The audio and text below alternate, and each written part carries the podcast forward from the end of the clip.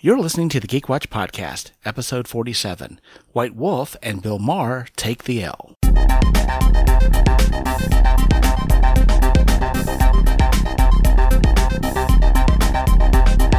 This is the Geek Watch Podcast with Brian Hatcher and Mandy Petrie.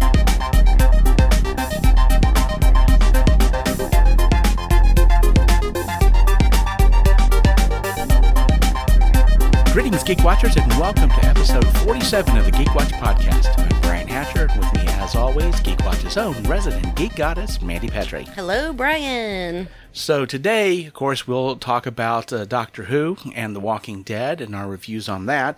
I did want to mention a couple things first. A couple of statements have been made, and I wanted to take them one at a time, but those who've listened to the podcast, they know that I've discussed Vampire, the Masquerade, fifth edition. Mm-hmm. The role-playing game. The role-playing game. Role-playing tabletop game. Exactly. Mm-hmm. And in my first mention of it, I talked about a lot of the drama and some of the controversy involved in fifth edition with some of the things that they included in their source material. And it turns out that White Wolf and Vampire is in trouble again. Ooh. And this came from their source book for the Camarilla, or Camarilla, depending on how you want to pronounce it. But the purpose of the source book was to basically world build and let people know what's going on out in the world of Vampire, which is very much like our own world, except you got vampires in it. Mm. So vampires happen to be the chocolate in the world's peanut butter. So is this paranormal clandestine, as in the average person doesn't know that there are vampires? Or exactly. Does the average? Okay. I think the way I described it in the podcast was the Camarilla is very much like the vampire Illuminati. Mm-hmm. The main rule of the Camarilla is nobody needs to know that vampires exist. Right. Because when they find out vampires exist, suddenly you get hunted and all that stuff. I've come to call that paranormal clandestine. I think what falls into that is the Buffy and the supernatural, where, yes, supernatural things exist, but only certain people know about them. Right. And really, when it comes to literature, we see the paranormal common a lot more than we do on the screen. I really right. think the only time was Bright. Mm-hmm. And True Blood were the only times where you would see the paranormal commonplace, where people knew about vampires, where people knew about magic. Right. And in the world of the World of Darkness, the first time that humans found out about vampires, it was known as the Inquisition. And then in modern times, with the help of the internet, and now that people are starting to find out vampires exist now, we get to the what they call the Second Inquisition. Yeah. And so a lot of what goes on in the game is basically doing what vampires do, but being able to cover their tracks. Okay. At least in the Camarilla. There are mm-hmm. some factions of vampires that feel like they don't need to do that. So basically, the Camarilla source book was to build onto this world, to give a dark shadow to a lot of the things that are actually going on in the world today. Now, one of the chapters in the source book touches on the war in Chechnya. For those who don't know what's going on in Chechnya right now, there's a civil war going on of sorts, and there's a lot of messed up things going on in Chechnya, mm. specifically with the L G B T Q plus community. They're being persecuted to a huge extent. They're mm-hmm. being arrested, locked up, tortured, killed. I this mean, is the equivalent of being a Jew or a gypsy in absolutely. World War Two. Okay. And so in the source book, they touch on what's going on in Chechnya, several pages about it. Mm. And what they mention in the source book is that there is a sect of vampires that runs politics in Chechnya. And that, yes, these things are going on with the L G B T Q plus community, but it's just a cover for the fact that there are vampires. And so they're doing all of this stuff, and it's actually happening. Mm-hmm. But it's a cover for something worse that's going on, which is the vampires. Mm-hmm. Okay. Now, some people have looked at that and said, look, this is some real suffering you guys are talking about, and now you're trivializing it because you're saying, well, yes, this stuff's going on, but it's just a cover for factor vampires there. And they thought, real people are suffering and dying over this, and that this is probably crossing the line. And the company that owns White Wolf, Paradox Interactive, they looked at it and said, yeah, this is pretty messed up. Now, Vampire the Masquerade has always been a game of horror. And, you know, with horror, you're going to deal with some really messed up issues, but the question, I guess, that you tie into this is, where do you draw the line? Mm-hmm. And as a writer, I can tell you that your imagination, you just basically let it go where it's going to go. And when you are trying to put a dark shade on everything in the world, you're looking through that filter. Yeah, it's an interesting idea to say, hey, stuff that's going on in Chechnya, vampires might be responsible for. It's an understandable mental exercise that as a writer you might go down that road. But at the same time, you have to be sensitive to the real people that are dealing with mm-hmm. these situations. I mean, I could write a story about school shootings and all the shootings that are going on in the United States, and I could come up with a supernatural mm-hmm. explanation for all of it. But if I'm going to write that story, I have to be sensitive to people who've lost children, friends. I have to be understanding for that. Had it been more an allusion to it, what comes to my mind is Deadpool, when they have the mutant strapped into the chair trying to torture his powers out of him. Mm-hmm. And that is an allusion, a an allegory toward...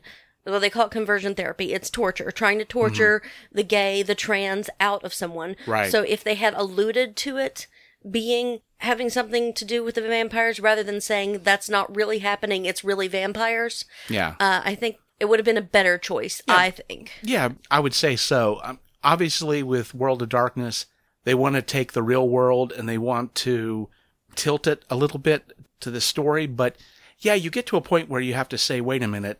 You know, you got to be able to draw a line. I think maybe one of the most famous ones, well, I call it famous because I know about it. Arthur Miller, The Crucible. Right. About the Salem witch trials, but an allusion to the communist trials. Right, the McCarthy The McCarthy, trial. The McCarthy era trials. Right. And people were really being hurt by these, and their families were being hurt, and their friends were being targeted.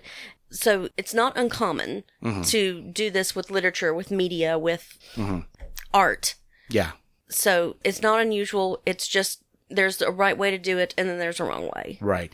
Well, this week, Paradox Interactive and White Wolf did release a statement about this issue. And in fairness, I would like to read their statement in totem so that you know, our listeners know exactly how they are choosing to deal with this issue. So, hello, everyone. My name is Shams Jorjani, V P of Business Development at Paradox Interactive and Interim Manager at White Wolf Publishing. I wanted to inform you of some changes that will be implemented at White Wolf starting immediately. Sales and printing of the V five, Camarilla, and Anarch books will be temporarily suspended. The section on Chechnya will be removed in both the print and P D F versions of the Camarilla book. We anticipate that this will require about three weeks. This means shipping will be delayed. If you have pre-ordered a copy of Camarilla or Anarchs, further information will follow via email. In practical terms, White Wolf will no longer function as a separate entity. The White Wolf team will be restructured and integrated directly into Paradox Interactive, and I will be temporarily managing these things during this process. We are recruiting new leadership to guide White Wolf both creatively and commercially into the future, a process that has been ongoing since September. Going forward, White Wolf will focus on brand management. This means White Wolf will develop the guiding principles for its vision of the World of Darkness and give licensees the tools they need to create new, excellent products in this story world. White Wolf will no longer develop and publish these products internally. This has always been the intended goal for White Wolf as a company, and it is now time to enact it. The World of Darkness has always been about horror, and horror is about exploring the darkest parts of our society, our culture, and ourselves. Horror should not be afraid to explore difficult or sensitive topics, but it should never do so without understanding who those topics are about and what it means to them. Real evil does exist in the world, and we can't ever excuse its real perpetrators or cheapen the suffering of its real victims.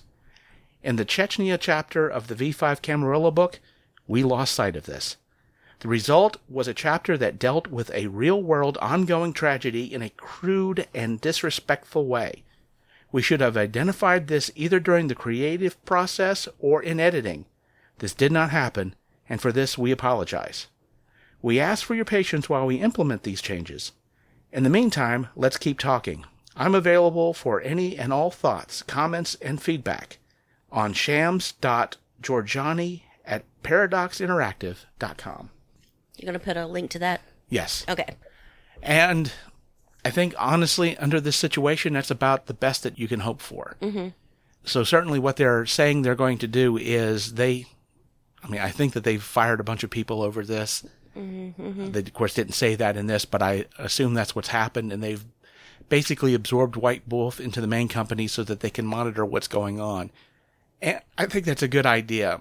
I'm a big fan of horror, but I know the value of understanding the people who are going through real pain. And I think, hopefully, with this happening, that a lot of these controversial issues that have popped up in White Wolf and with Vampire the Masquerade, that we're going to see the end of it, and we can just go back to playing a game that we enjoy. So, speaking of statements, and we're going to have to talk about this, because we talked last week about Stan Lee. Mm-hmm.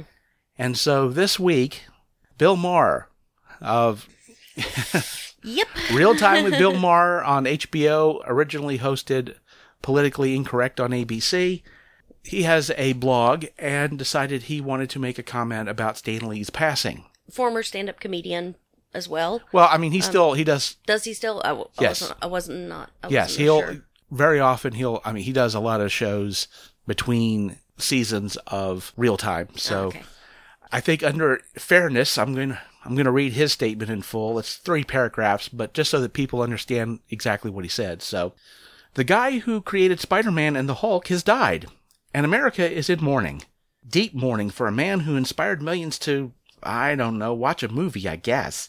Someone on Reddit posted, "I'm so incredibly grateful I lived in a world that included Stan Lee. Personally, I'm grateful I live in a world that included oxygen and trees, but to each his own. Now, I have nothing against comic books. I read them now and then when I was a kid, and I was all out of the Hardy Boys. But the assumption everyone had back then, both the adults and the kids, was that comics were for kids, and when you grew up, you moved on to big boy books without the pictures. But then, twenty years or so ago, something happened. Adults decided they didn't have to give up the kid stuff, and so they pretended comic books were actually sophisticated literature. And because America has over four thousand five hundred colleges, which means we need more professors uh, than we have smart people, some dumb people got to be professors by writing theses with titles like Otherness and Herodoxy and the Silver Surfer. And now, when adults are forced to do grown-up things like buy auto insurance, they call it adulting and act like it's some giant struggle. I'm not saying we're necessarily gotten stupider. The average Joe is smarter in a lot of ways than he was in, say, the nineteen forties, when a big night out was a Three Stooges short and a Carmen Miranda musical. The problem is, we're using our smarts on stupid stuff. I don't think it's a huge stretch to suggest that Donald Trump could only get elected in a country that thinks comic books are important." So... So I think, obviously, he didn't listen to our podcast no, last week. Not uh. at all. Now, I can say this to start out. I know a lot of younger geeks are probably really upset about this, and I'm, in fact, I know that they are. You can go on YouTube and do a search, and you can hear a lot of them express vocally their, uh, being very vocal about their upset. It, absolutely. Mm-hmm. Now, as a, an O G G, an original gangsta geek, I am used to this kind of treatment. Mm-hmm. I remember in middle school buying a comic book caught me a lot of grief. I remember being in high school and watching Doctor Who, and that caught me a lot of grief. I'm used to the entire world not appreciating the stuff that I like. I get it. But first of all, I have to say that Bill Maher's uh, remarks don't really surprise me. He's known for talking off the cuff.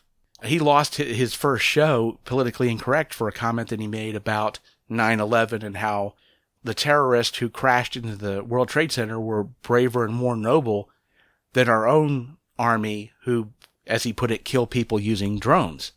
Mm-hmm. And, of course, he lost his show over that. And then a few months ago in Real Time, the H B O show, he referred to himself and someone else as a house N word.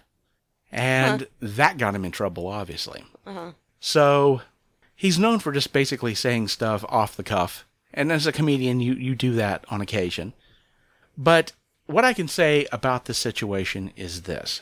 Liking something, appreciating something, having a personal taste for something, it's not anything that you can really defend. Whether it is a hobby or a form of entertainment, whether it's a strange food, and even our predilections in the bedroom. There's no defending what you like except to say, well, this is something that I like.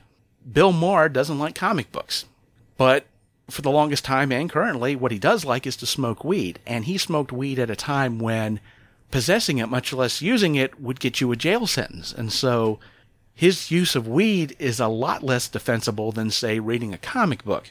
But you can't defend what you like, you just like it. Now, obviously, he doesn't know that much about comic books because some of the things we talked about, like Spiegelman's Maus. And mm-hmm. to say that comic books are all for kids... Well, obviously, he's never read Preacher or Sin City or anything like that. There are adult comic books. I think it's ironic that he's a comedian and that the diminutive for comedian and for comic book is the same. Comic. What Bill Maher doesn't seem to understand is that comic books are an art form. And art forms have a, a sliding scale for what is good and bad. I mean, you can use paints to finger paint, and you can also use them to paint the Sistine Chapel. It's just a matter of the artist is what ennobles the art. Art is basically a tool to allow an artist to communicate. Mm-hmm. Just like in comedians. If you talk about comedians, I could imagine or picture Lenny Bruce or Richard Pryor or George Carlin mm-hmm. or Joan Rivers. But I could also picture the amateur open mic night at my local comedy club. Mm-hmm. But whatever I use is going to be what I determine. But obviously, there's a large scale in comedy about the art form. And so, as a comedian, he understands that. What he doesn't understand, of course, is that comic books have that same sliding scale. And a lot of people have learned that you can take this art form and you can elevate it. Stan Lee mm-hmm. figured that out. And in a real sense, that's a strength of comic books who elevate themselves because since they're not taken very seriously...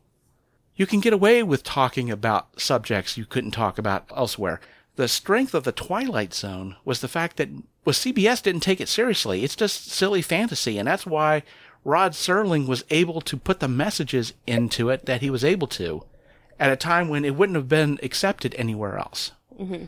To finish up, I would have to say, I don't expect Bill Maher to start reading comic books, much less appreciate them. I don't think that's the lesson he really needs to take away from this. What he needs to take away from this is that when you say something, when you put something out there, it has an effect. And obviously Bill Maher wants to have an effect with the words that he says and what he writes.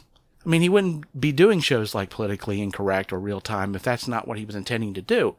When you read this blog post, it's really difficult to tell what it was he was trying to accomplish, if anything. Except maybe to express his feelings of there being a lack of justice that some comic book guy people care about that he's gone. That may be it. But I know that Bill Maher is trying to elevate the conversation, especially around politics, about what's going on in the U S and in the world. I mean, that's obvious. If you watch his show, that's what he's trying to do. But what it comes down to is, if you plan to do that, you can't just write words down or say them. You have to consider the effect that you're going for. It's something he does as a comedian. Obviously, he's trying to make people laugh, and so he's trying to develop things that people find funny. I think that he missed the mark here in just basically not thinking about what effect these words would have or even what type of effect he wanted these words to have. And so if I had anything to say to Bill Maher, I'd say, Mister Maher, what you need to do is that if you want people to think about your words, you need to spend some time thinking about your words first.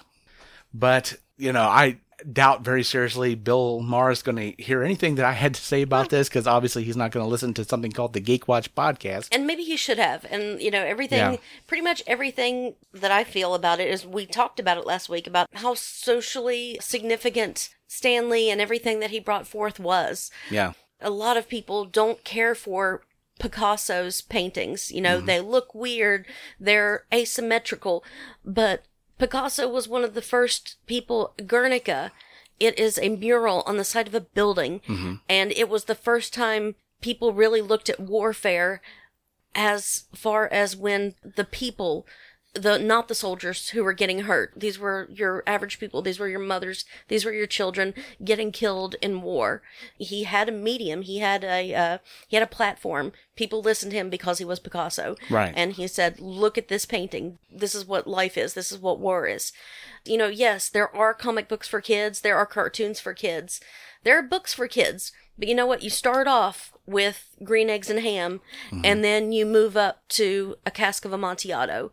So the same thing, you know, let's start off with Donald Duck comics. I'm pretty sure that Donald Duck was a comic before he was a cartoon, wasn't he? Yeah. I thought so. And then, you know, as I understand it, some pretty deep, uh, yeah. deep storylines for him. And then, you know, and then you'll move up to Maus. Then you'll move up to Watchmen and learning social justice that way in a way that makes people think, not just throwing it out there and making these characters and these people relatable. Right. To the average person. Well, and the other thing too is that just because something is for children doesn't mean that it doesn't have a, a depth to it. I mean, you read Doctor Seuss and tell me that that doesn't have a depth to it, even though it's literature for children. They talk about war and racism mm-hmm. and all kinds of heady stuff. And like Mister Rogers, a children's program, but he wasn't afraid to tackle serious issues. Mm-hmm. And there's nothing intrinsically powerful about art except in how the artist uses that art form to say what they want to say. It's the message you're using for the art. And certainly comic books are an art form. And anybody who's read a variety of comic books know comics can be serious art. And a, a lot of people feel that way. Now, of course, Bill Maher doesn't know that much about comics, so he said what he said. And, which is kind of upsetting. People should send him the uh, the Archie comic where, let's see, how was it described? Archie dies in a left-wing wet dream. Uh, when Archie died, he was killed at a anti-gun rally. He was shot to death protecting his gay friend. Yeah. So very obviously, yeah. you know, these Archie comics, they're not just for not just for kids. Well, you know, I find it really ironic that the fact that he said in this blog post, one, that part of the problem is, you know, you have these these liberal arts colleges teaching comic book stuff, and he also, even in a weird way, blames Donald Trump on the fact that people read comic books. I find this really screwy and a, a real stretch because, of course, number one, the curriculums of liberal arts colleges, I think, pretty much have a null effect on what Trumpsters think. I don't think that it reflects upon them at all. And the other thing, too, as far as comic books, not that I think a lot of Trump supporters read comic books, especially in the last few years with all the accusations that comics have been getting about being tools of social justice warriors, it's like, which seems to be on the complete opposite side of what Bill Maher thinks comic books are doing. But again, how would he know?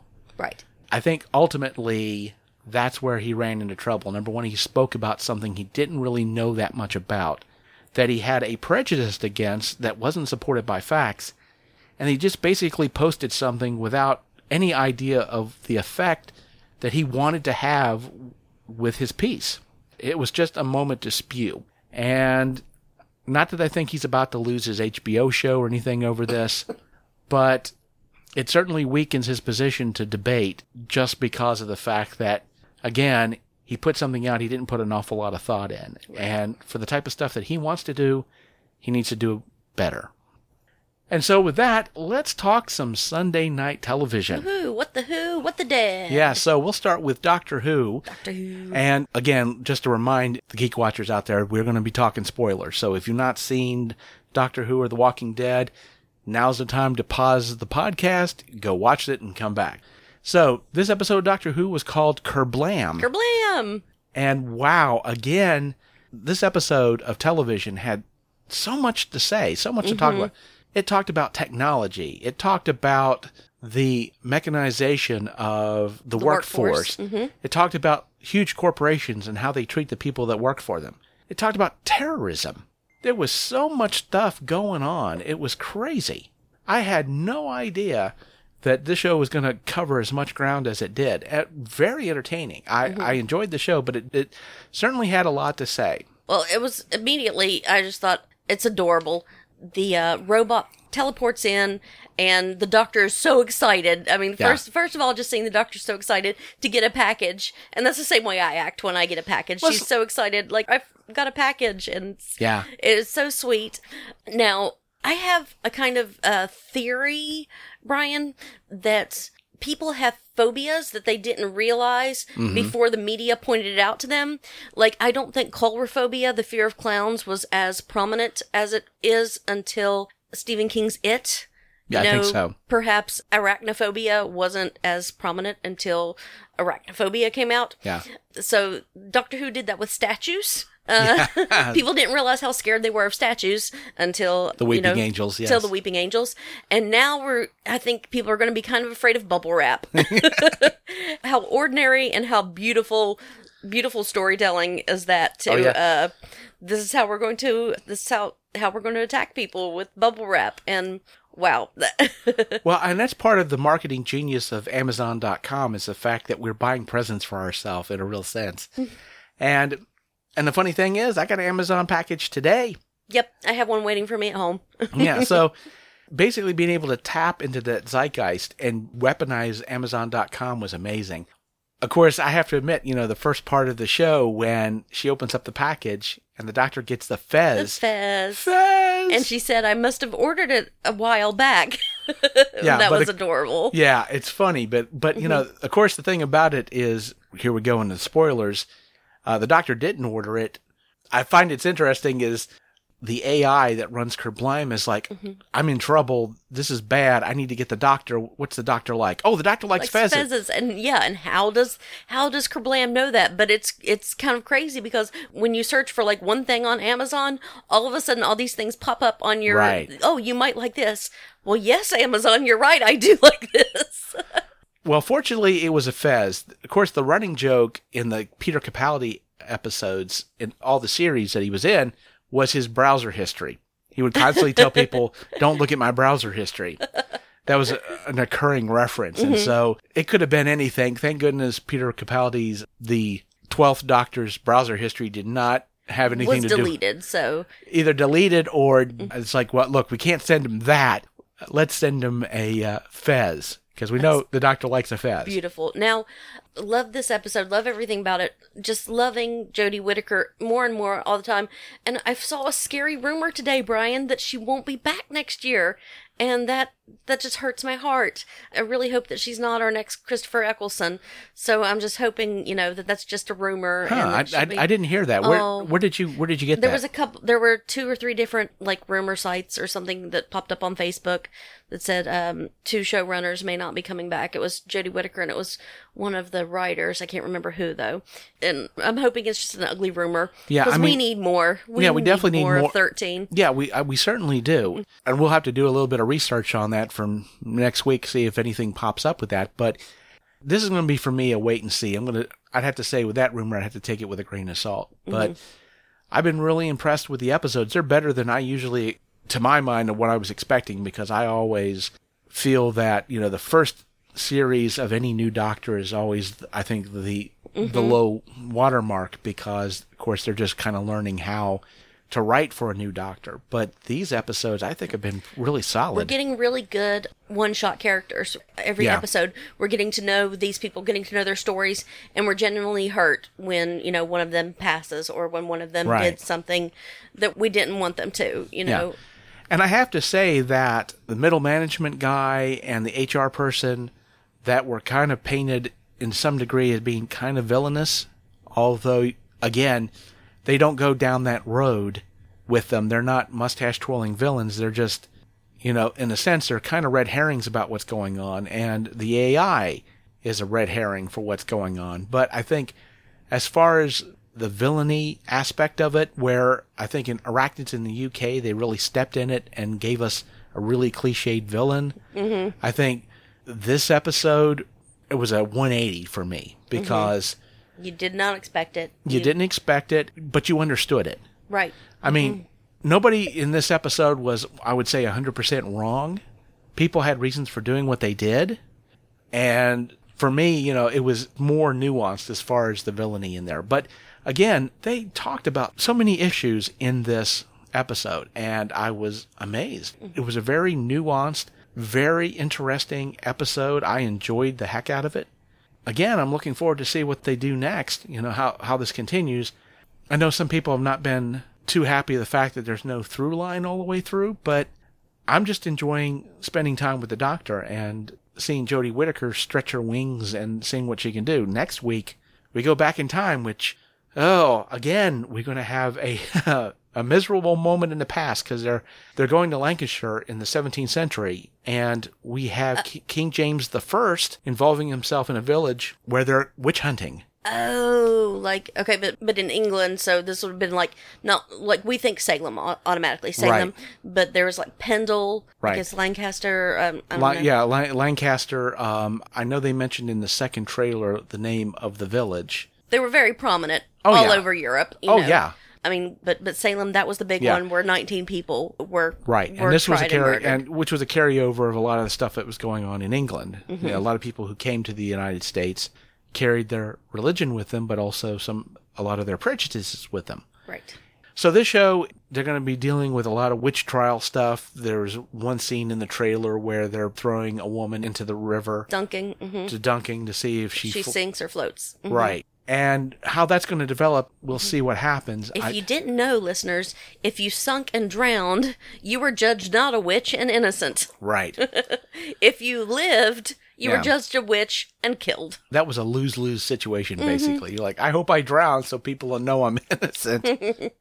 So that'll be next week's episode, and we'll be checking that out. And then we get to Walking Dead. Yeah, got a, a bit of... Rev- Some revelations in right. this episode that we've been waiting for. We get to see why Daryl has run away from home. And apparently for six years, he's been out looking for Rick's body, Brian. Yeah. For six years, he's been out by himself, just looking for Rick. It's heartbreaking. Mm-hmm. It's obsessive. Yeah. Well, some people don't want to let go. And I mean, especially with the the strong bond that they had, basically. They called each other brother. Right. So I can understand that. But obviously, you're seeing a lot more of the schisms between the communities, partially because of the fact that since gas is a commodity now, traveling between locations has become more difficult and more time-consuming. Mm-hmm. We're starting to develop some other motivations for a lot of these schisms. Apparently, something happened between Michonne and Maggie. Yeah, because... Yeah. Everything that was set up last season about Negan and Maggie, that was resolved at the end of, you know, of Rick's mm-hmm. last episode. So this had to have been something different, had to have been something new, because mm-hmm. that's when we find out that Maggie is gone off with Georgie mm-hmm. and that Michonne didn't know. So because somebody made made Sadiq promise not to tell her. Right. It's out of the ordinary, and I'm looking forward to, to finding out why. Mm-hmm. Also, something that I didn't notice that uh, you told me about, and my sister pointed out to me, is the X's yes, on Michonne, the scars. the scars on Michonne and Daryl. Mm-hmm. I didn't notice it, and it was pointed out to me. And what does that mean? Yeah, there's something definitely going on there. But again, part of the mystery of the show now is what happened between those six years that we missed. Mm-hmm. Apparently, a lot of stuff's been going on. Right. And, of course, we also found out that Henry has some interest in Enid because he shows up at Hilltop, and his first question is, Enid still around? Mm-hmm. So, but he's a teenage boy. That's what we're, right. you know, not really surprised there. And maybe he really does want to pursue blacksmithing. So, you know, good for him either way. Oh, yeah. Well, I guess he decided he wants to strike while the iron's hot. Oh, is- ouch. Mm. I'm really liking the production design here. Mm-hmm. Like, they've done the horse-drawn carriages, but it's the back of a pickup truck stuck to some horses. And our newcomers, Brian, we finally got to see them fight. Yeah. And my goodness, I kind of want to see their story from the beginning. Yeah. They are B A, you know, yeah. with their slingshots. They can take walkers down. Yeah. I, I want them on my side. Apparently, they have about as much history amongst themselves as Rick's crew did. Right. Mm-hmm. You know, and they have those bonds. And a lot of interesting stuff going on. One thing about this episode, it was the directorial debut for Michael Cudlitz, who played Abraham. Mm-hmm. Because he had been talking for the longest time with the show. He's like, even if I leave, I'd love to direct an episode. And he finally got his chance. And wow, did he knock that out of the park. He was amazing. I love that thing right at the beginning with Rosita. He said that when he was directing that, he wanted to give Blair Witch Project vibe to it. And uh, boy, did he. Uh-huh. Because you have that moment where she's dehydrated and she's delusional, but she's hearing the whispering of the walkers. And Definitely. She could be thinking, I'm crazy. Yeah. Yes. Uh-huh. Especially with some of the stuff that I've seen, trailer stuff for next week. Yes. She knows and Eugene knows that there's something going on with the walkers. That mm-hmm. there's... They're they doing... think that they're getting smarter. Is yeah. what's what's happening. They oh, yeah. think they're getting smarter. They're and evolving. They're, they're evolving. They're talking to each other. And, of course, if you've read the comics, you know exactly what's going on, so we're not going to mention that. Next week, they're going to be able to find Eugene in the barn, but they may not be able to get out of the barn. My guess is that that's going to be the cliffhanger, mm-hmm. with Eugene telling them, this is terrible, this is bad, you don't understand what's going on, and they're going to find out, and you're going to be at this point where what's going on with the walkers, and that's where they're going to leave it. I think one thing we definitely have to talk about this episode is dog. Yes, I finally. love me some dog. Oh, you know, I've been waiting eight years for Daryl to get a dog. Daryl should have had a dog. He's the kind of character who needs a dog. Yeah. And like I said, you know, the dog, Hollywood rules, dog can't die. So uh, the dog has to live. Well, hopefully so. They certainly didn't pass that rule on to uh, tigers. No. Too soon? I don't think there's... A, I'm, I don't I'm think working there's, on getting over it. yeah, I, I don't know if there's an appropriate time to, to talk about the tigers, but uh, it does seem like, for people who've read the comics, that they're going down the same road they had in the comics, and so there's going to be some really messed up stuff, and there's a picture that's been circulating around I don't even want to talk about, because in a sense it may be a spoiler, but if it's true, people are going to lose their minds. Wow. And that's about all I want to say about it. And, but next week is the season finale for mid-season. Walking Dead. Yeah, the mid-season, mid-season finale, finale for Walking Dead. Mm-hmm. And so after next week, then I guess we can just talk about Doctor Who, because we've got, I think, three or four more episodes after that. Mm-hmm. Yeah, next week it all comes to a head. You'll and have to see. Absolutely. And so with that, we come to the end of another episode of the Geek Watch Podcast. Thank you for listening, and tune in next week for the latest in geek news and views with the Geek Watch Podcast. From Mandy Petrie, this is Brian Hatcher, reminding all the Geek Watchers out there, we're all geeky about something. Be proud of yours. See you next time. Thank you for listening to the Geek Watch Podcast. If you enjoyed this program, don't forget to like and subscribe on your preferred platform and share this podcast on your social media. For links to all the ways you can listen to the Geek Watch Podcast, as well as leave comments and suggestions, visit our website at geek watch dot net. The Geek Watch Podcast is a Hanging J production.